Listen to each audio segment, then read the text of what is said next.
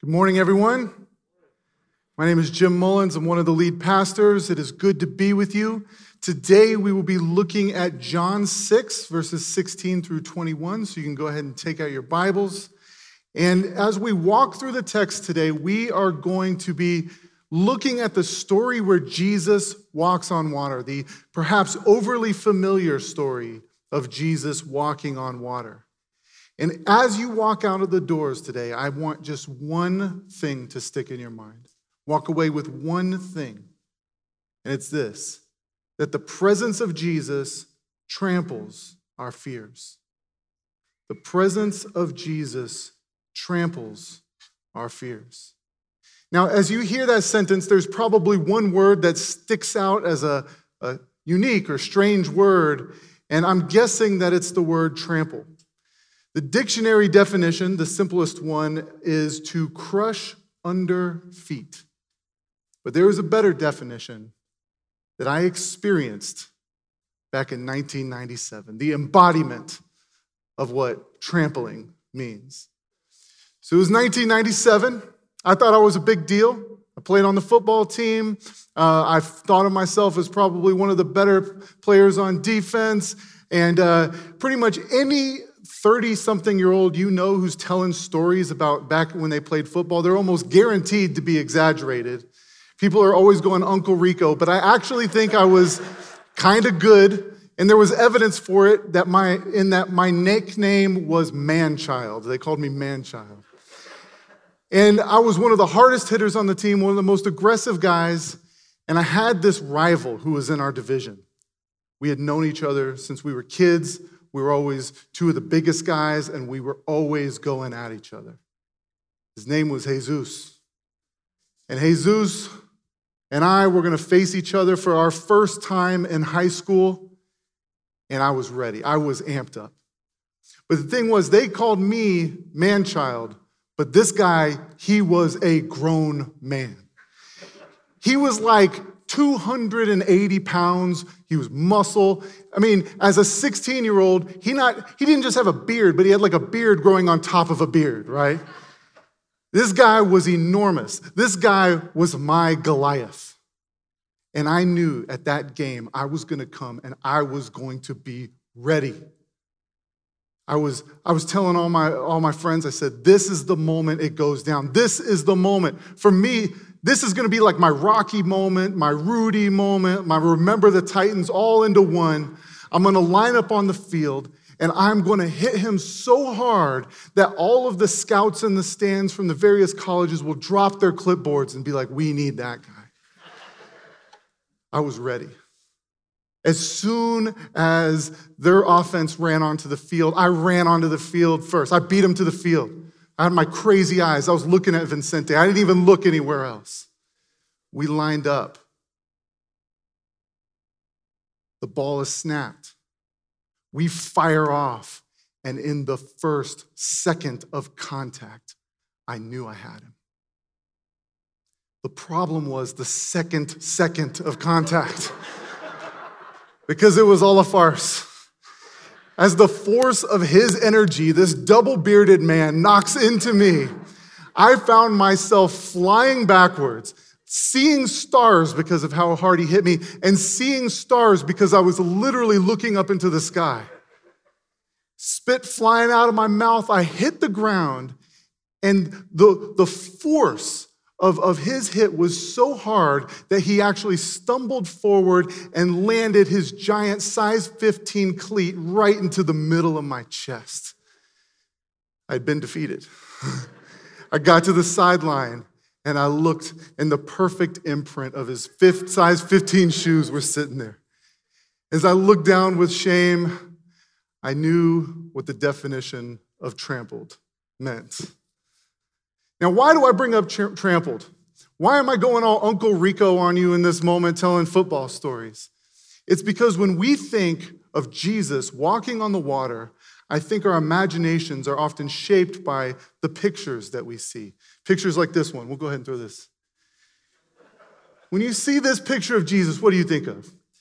To me, this looks like a hippie doing a little prance on a koi pond And that is not what's happening on this passage.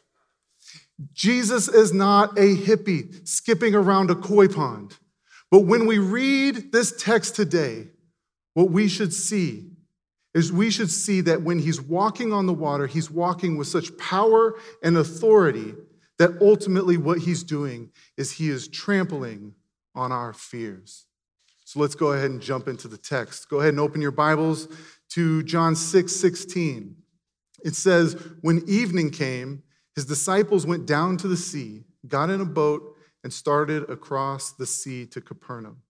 So Jesus and his or Jesus's disciples, they're, they're getting together for a little boat trip across the sea, the, the, the Sea of Galilee, which was, you know, honestly more like a lake, but they were kind of hyping things up back then, so they called it a sea. And they're going to take a trip, it's an, an enormous lake. They're going to take a trip across.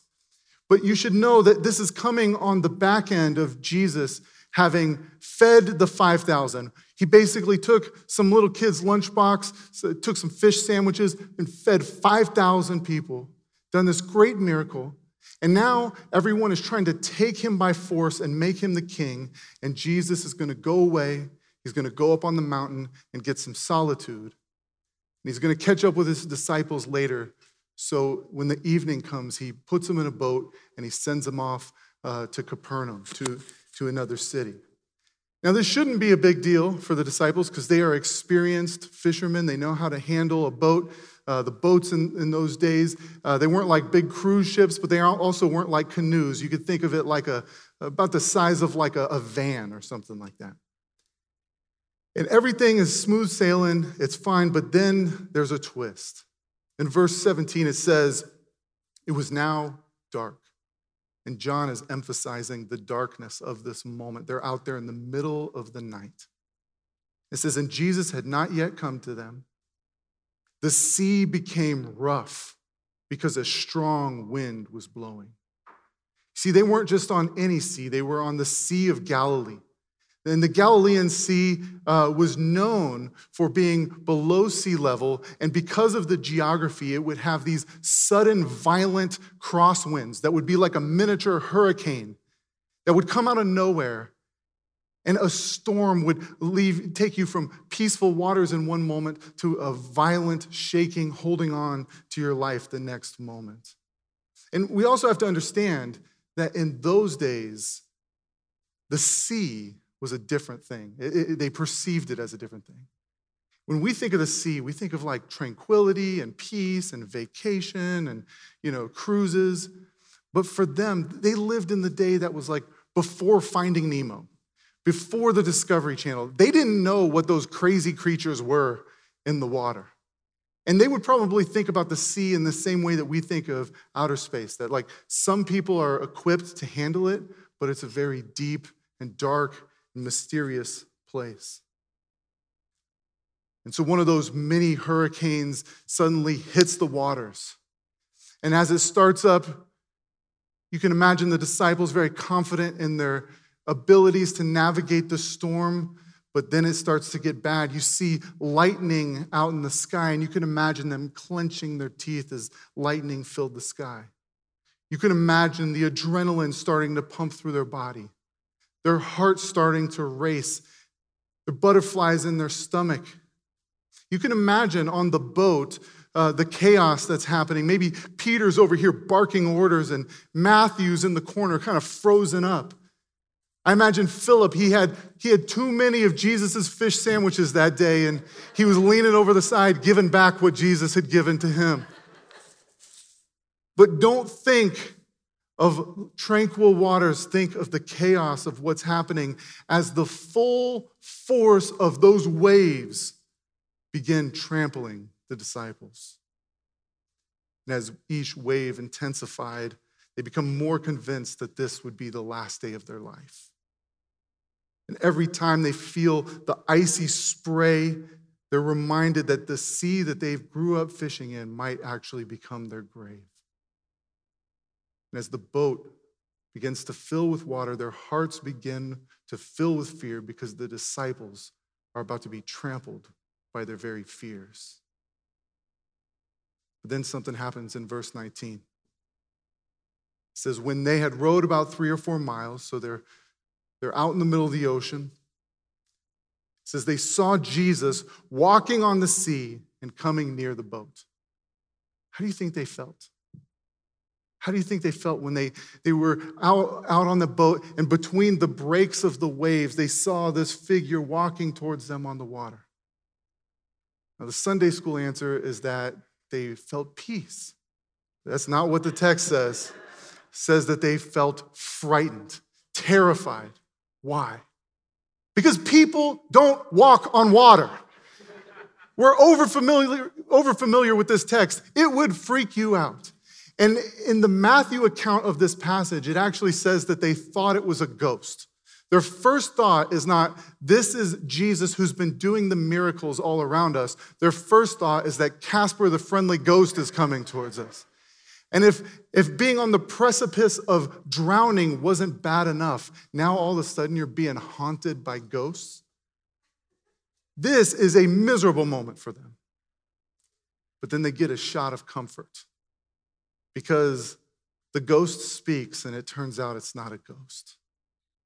They, feel, they hear the words of Jesus say to them in verse 20 It is I. Do not be afraid. And as they hear those words, they immediately recognize that this is Jesus. And it says they were glad to take him into the boat, into the boat. And immediately, and somehow uh, uh, inexplicably, it doesn't say how this happened, they were at land which they were going. Jesus performed some other, other miracle, they're at land. You can imagine how intense that situation would be. The flip of emotions, how their emotions shift from terror and fear to joy and gladness, how their attention shifts from the cloud and the rains and the rain to this Jesus who's now in the boat with them. And when you look at this text, you see that John is very deliberate in the way that he writes. You know, he writes the, the, the shortest account of Jesus walking on the water. And he omits a lot of details. He omits Peter walking on the water, too. He omits a lot of things. And frankly, it doesn't even explicitly say that Jesus calms the storm. It's implied, but it doesn't even say it there. Because John is trying to get us to zero in on this one sentence here that Jesus says, It is I, do not be afraid. And this, these several, several, seven simple words reveal so much.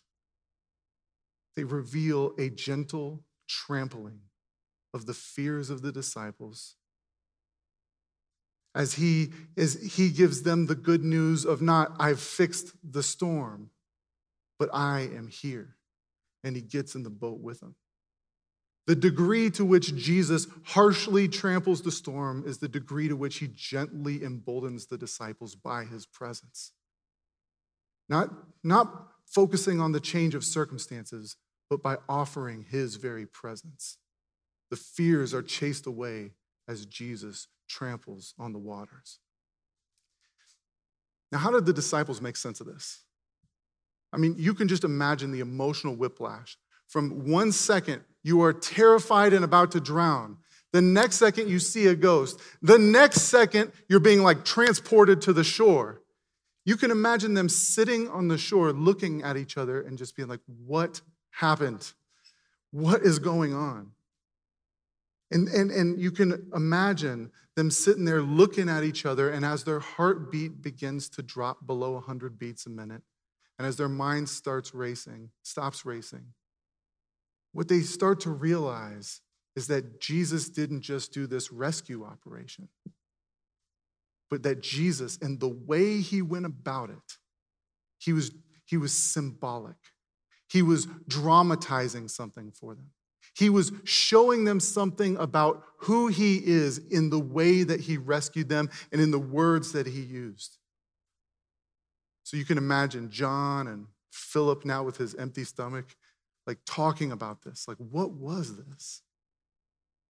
And likely, what they would have, the conclusions they would have come to is they would have recognized that Jesus, when he says, It is I, there's actually some wordplay going on. It's, it's literally, he's, Jesus is saying, I am. He's letting them know that he's here for them, but he's doing it in such a way that he's using the word, the name that God gave to himself in the Exodus. When, when God revealed himself to Moses and Moses saw the incredible presence of God, the emboldening presence of God, he said, I am. And when Jesus shows up, he says, I am. Signaling to them that the very God who delivered them, who delivered Israel out of the Red Sea, away from the Pharaoh, away from all that could terrify them, is the God who is fully present with them in that moment. And he's fully present through the body and the life of Jesus, who is sitting there with them in the boat. And then they noticed that this happened on the sea. And the sea in those days was a metaphor for the chaos and disorder and basically evil and all that terrifies you.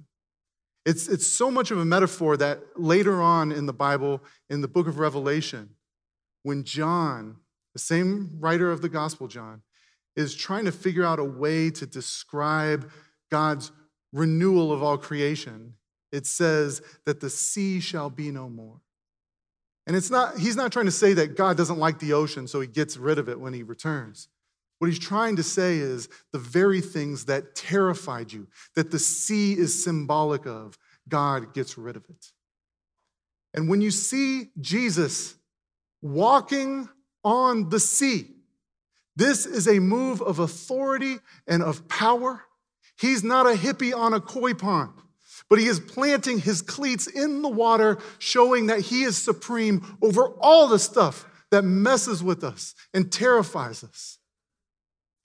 They would conclude that Jesus, in that moment, he is trampling on death and disease and the sin that separates us from God.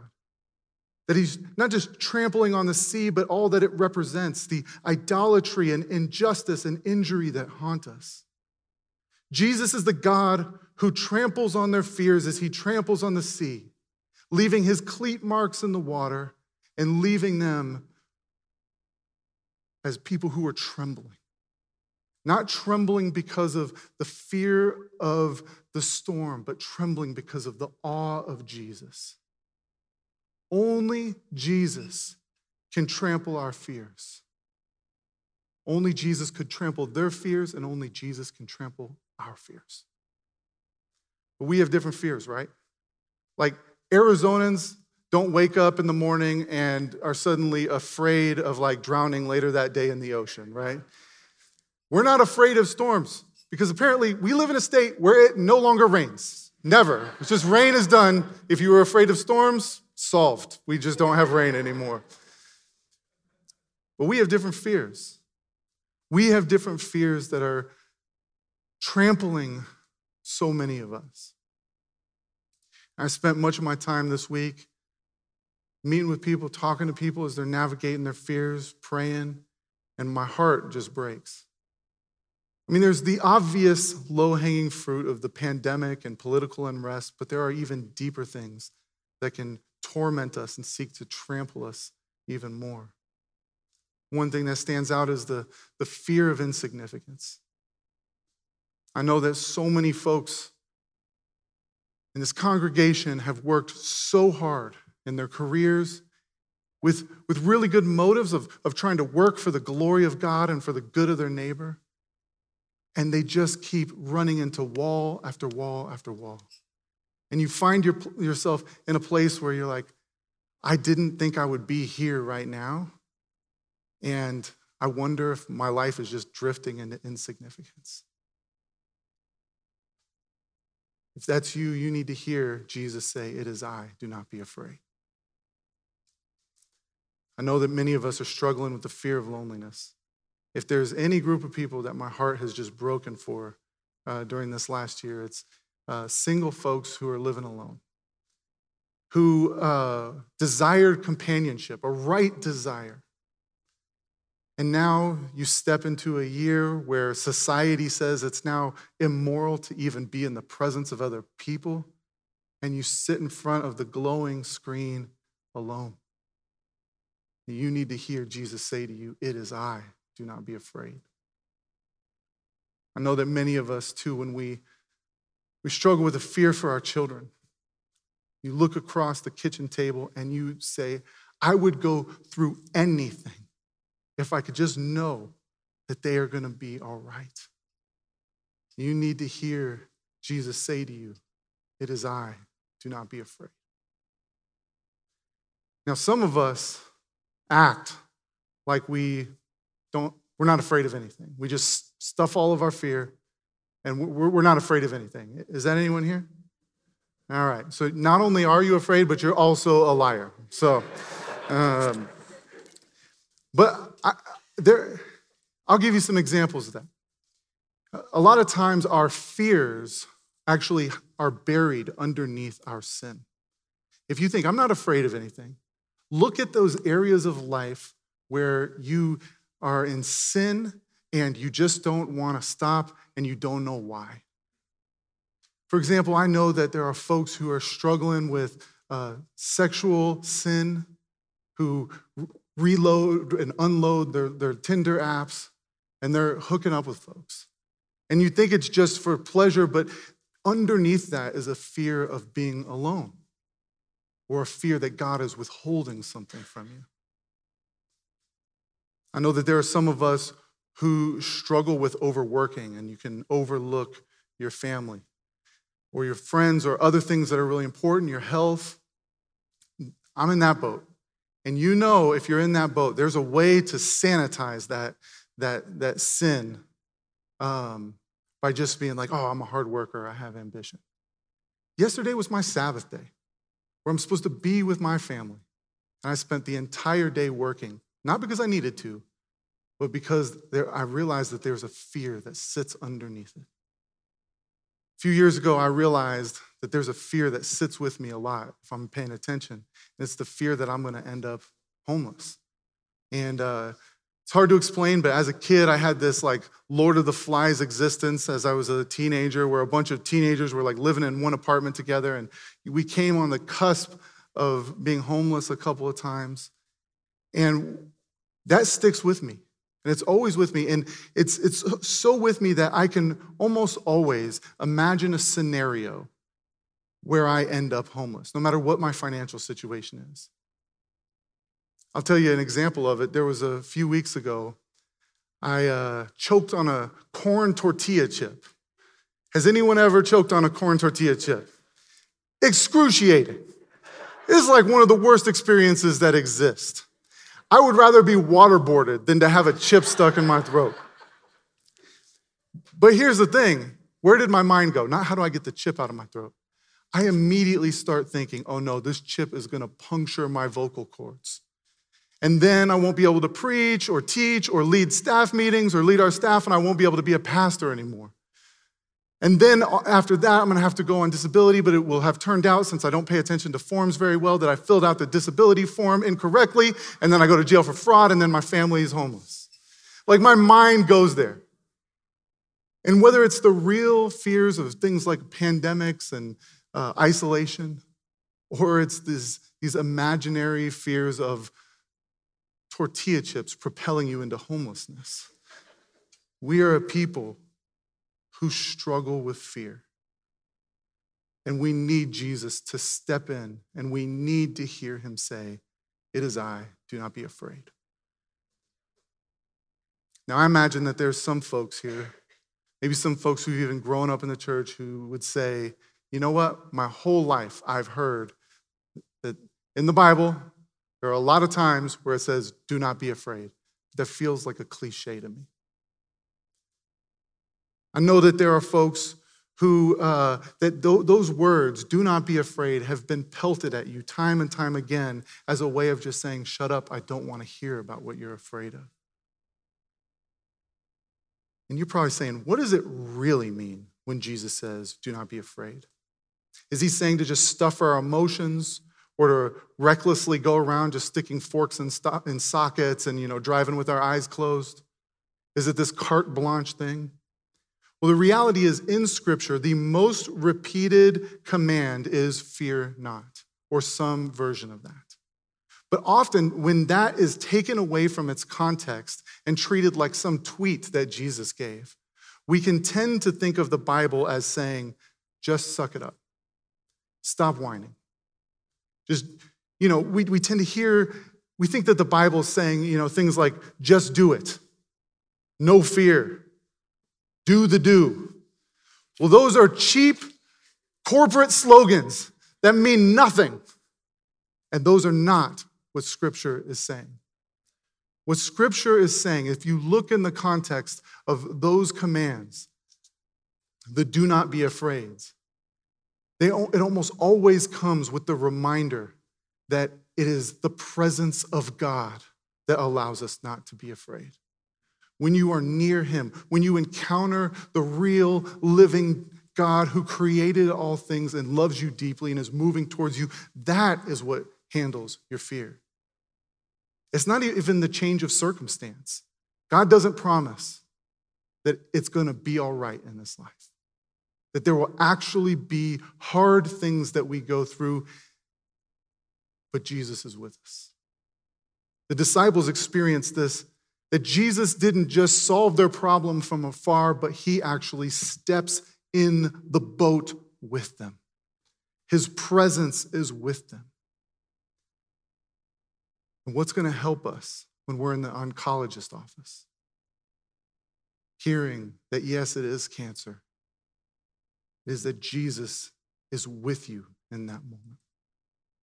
When you're sitting behind the glowing screen and you have that fear of isolation and you wonder, am I going to be alone? Jesus is in the boat with you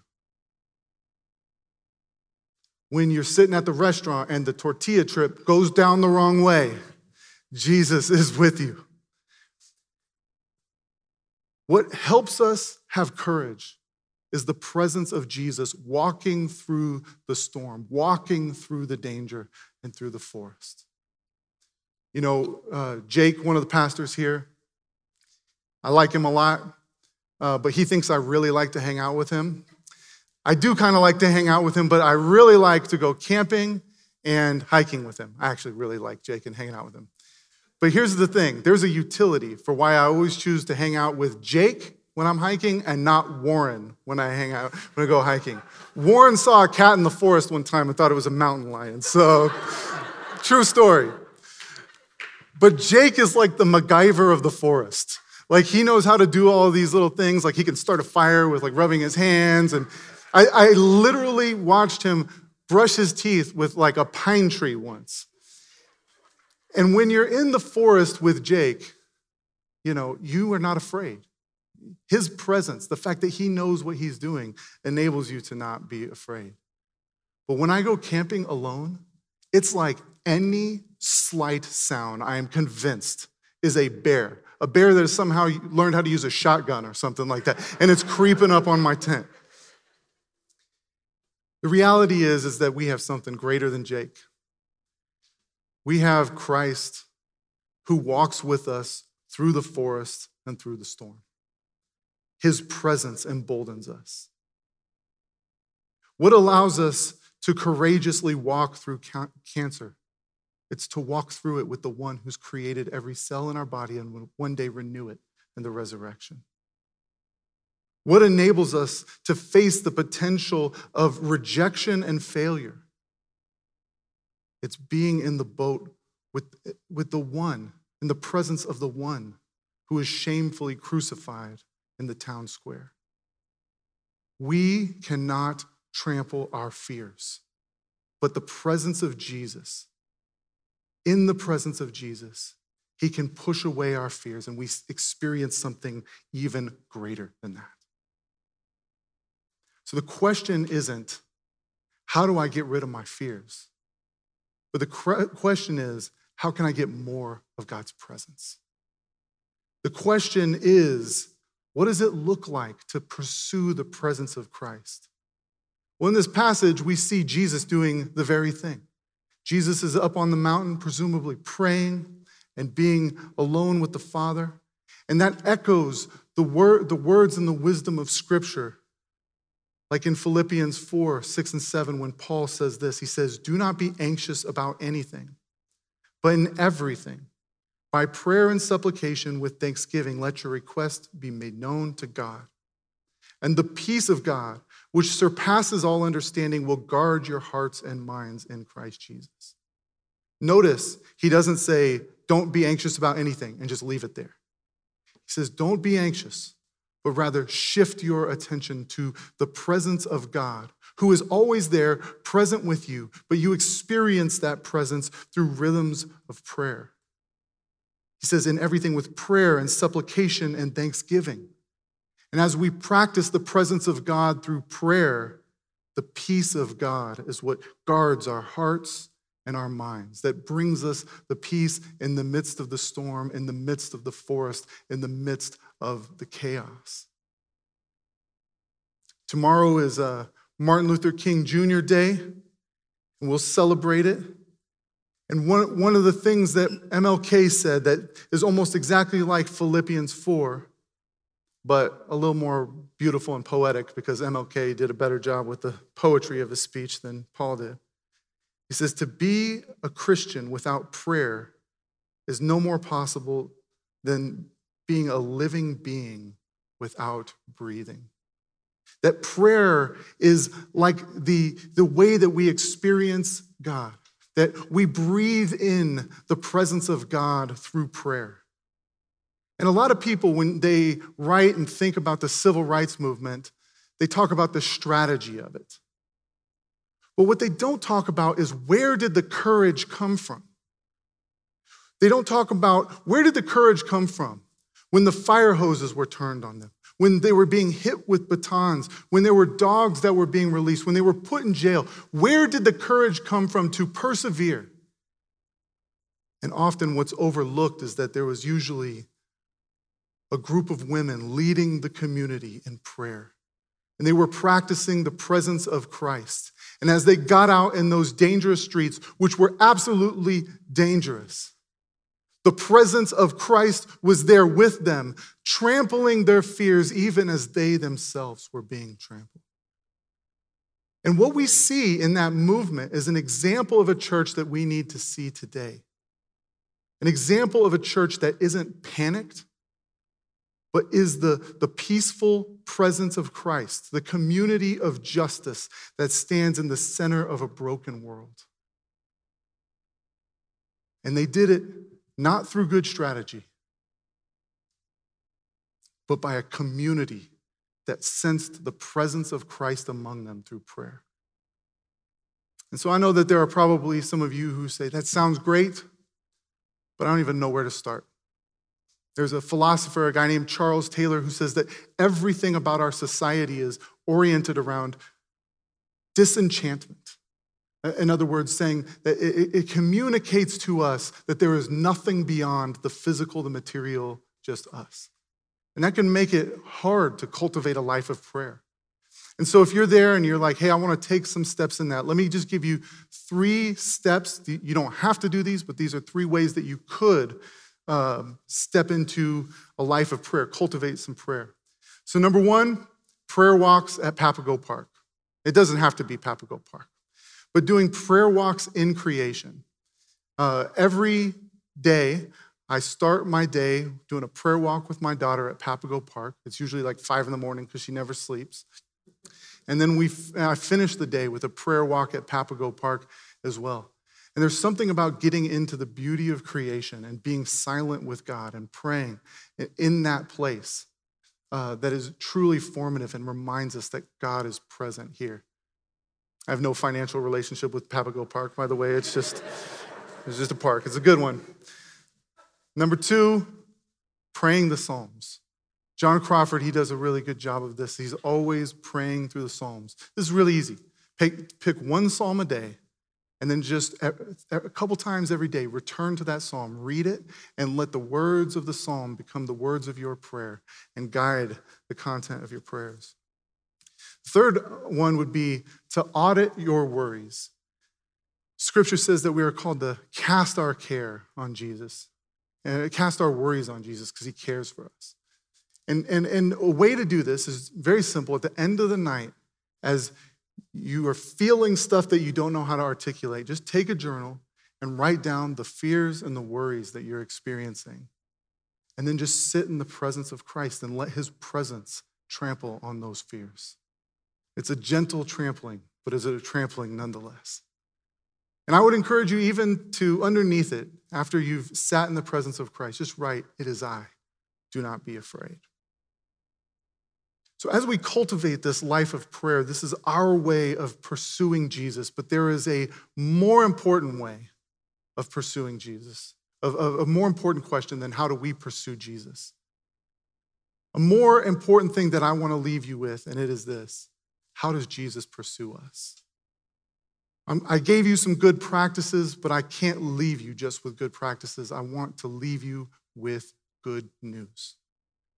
Because ultimately, as much as you do these various practices and disciplines, it is not enough if Christ has not moved towards us, has not stepped in the boat.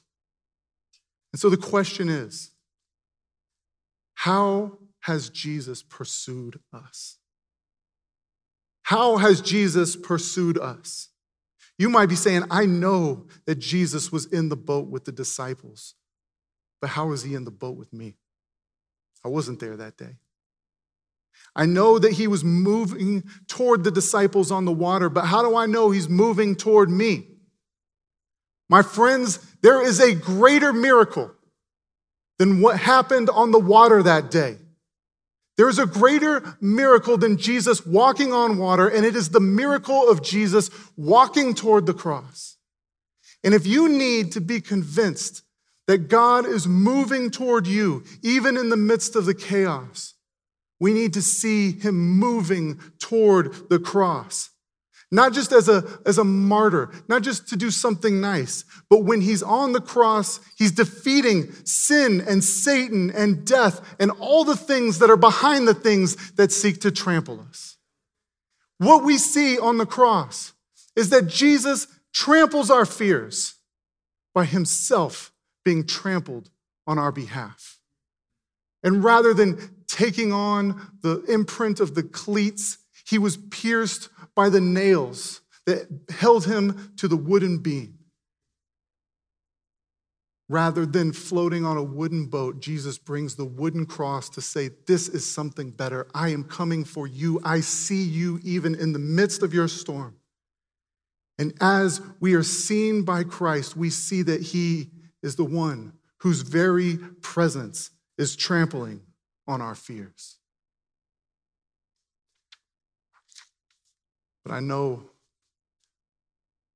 that there are some who are in such heavy storms right now that you feel like that's, that's, that's nice, Jim. That doesn't feel like good news to me.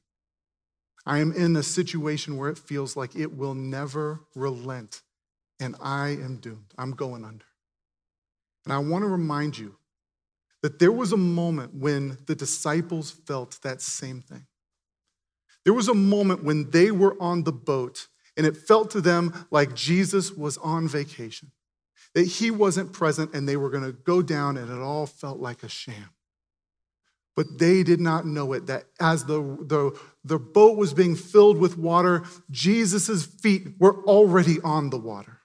He was already moving towards them, and it wasn't a matter of if, but when. And as they sunk their nails into the wood of that boat and they held on, Jesus was already moving towards them. And the same is true for us. We live in a time where it feels like there are a lot of storms. But Jesus is moving toward us, and it is not a matter of if, but it's a matter of when. The day is coming when Jesus' feet are, will fully be on the water, where, where he will do away with the storms, and his fullness, the fullness of his presence will fill all of the earth. And as the fullness of the presence of Christ fills the earth, it will ultimately trample and cast away all of our fears. So let's pray.